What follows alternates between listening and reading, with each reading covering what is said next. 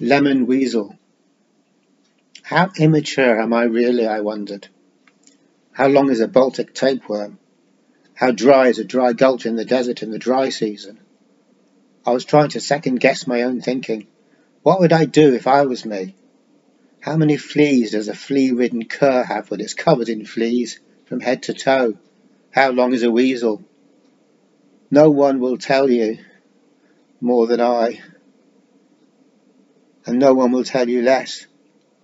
For as long as I can remember, I've had the ambition to open up a cake shop, a kind of a niche outlet for donuts and such like. I'd call it the Laughing Donut, and I would serve mainly policemen. I'd only serve the laughing, jolly, rosy-cheeked kind, however, not the other kind, not the bad kind. I have the logo all worked out and everything.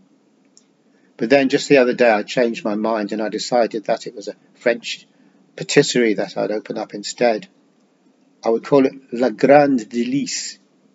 Then I changed my mind again, and I decided that it would be a bric-a-brac shop, full of useless garbage that no one would ever want. The shop would have no doors and no windows, and it wouldn't exist on Earth, but out of sight in one of the lower dimensions. I would have no interaction with the real world at all. I would just sit in my pointless shop, puttering around incessantly, slowly but surely growing in on myself, like an ingrowing toenail. My personality shell would calcify and seal over. I know this all sounds a bit random, but that's just the kind of guy I am. A bit random, but people like me because of that, I think. It's quirky, and everyone likes quirky. That isn't to say that I'm not deeply dissatisfied with my life, however, because I am. Certain things are true, I declared loudly, and not without a slight trace of pomposity and self-satisfaction either, I might add, and certain other things are not true, and I hold this to be the basis of my philosophy. My own genius still takes me by surprise sometimes, you see. Sometimes people say that I haven't got a pleasant personality, but from my own careful thoughts on the subject, I deduce that they are wrong. They belong to the evil world, which was never supposed to come into existence, but which did nevertheless.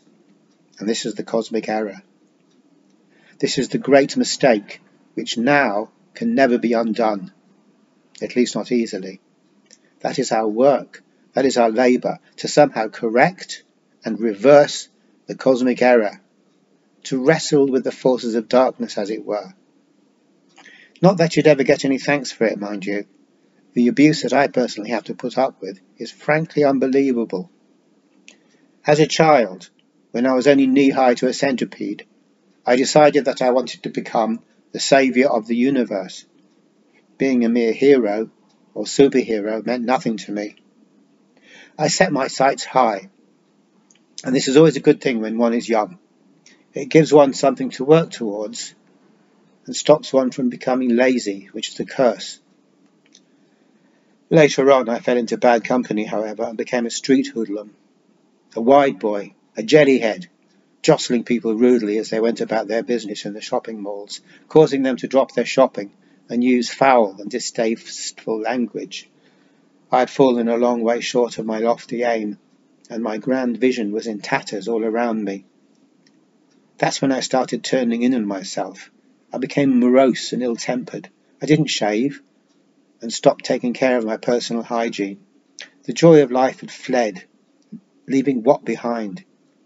Leaving me as you now see me, fumbling foolishly in the dark, scared of things that only exist in my own imagination, asking questions that can never be answered and which don't deserve to be answered anyway.